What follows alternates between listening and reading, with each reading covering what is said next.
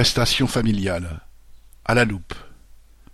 Le premier avril, le gouvernement a augmenté de 0,1% les prestations familiales payables le 1er mai. Ainsi, le montant des allocations familiales dans une famille comptant deux enfants, avec le plafond de ressources le plus bas, est en hausse de 13 centimes par mois. Le RSA gagne 56 centimes et la prime d'activité de base 55 centimes.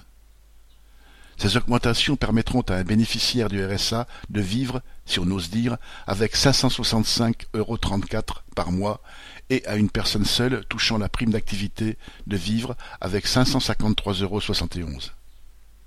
Ainsi, l'ensemble des milliardaires du pays, qui se partagent 500 milliards et dont les fortunes ne cessent de faire des bons, ne risquent-ils pas pour leurs investissements boursiers de subir la concurrence des bénéficiaires, c'est le terme utilisé, des allocations familiales, du RSA et de la prime d'activité Quant à l'État, on appréciera son extrême générosité quand il distribue ses cadeaux aux plus pauvres à l'aide d'une pince à épiler.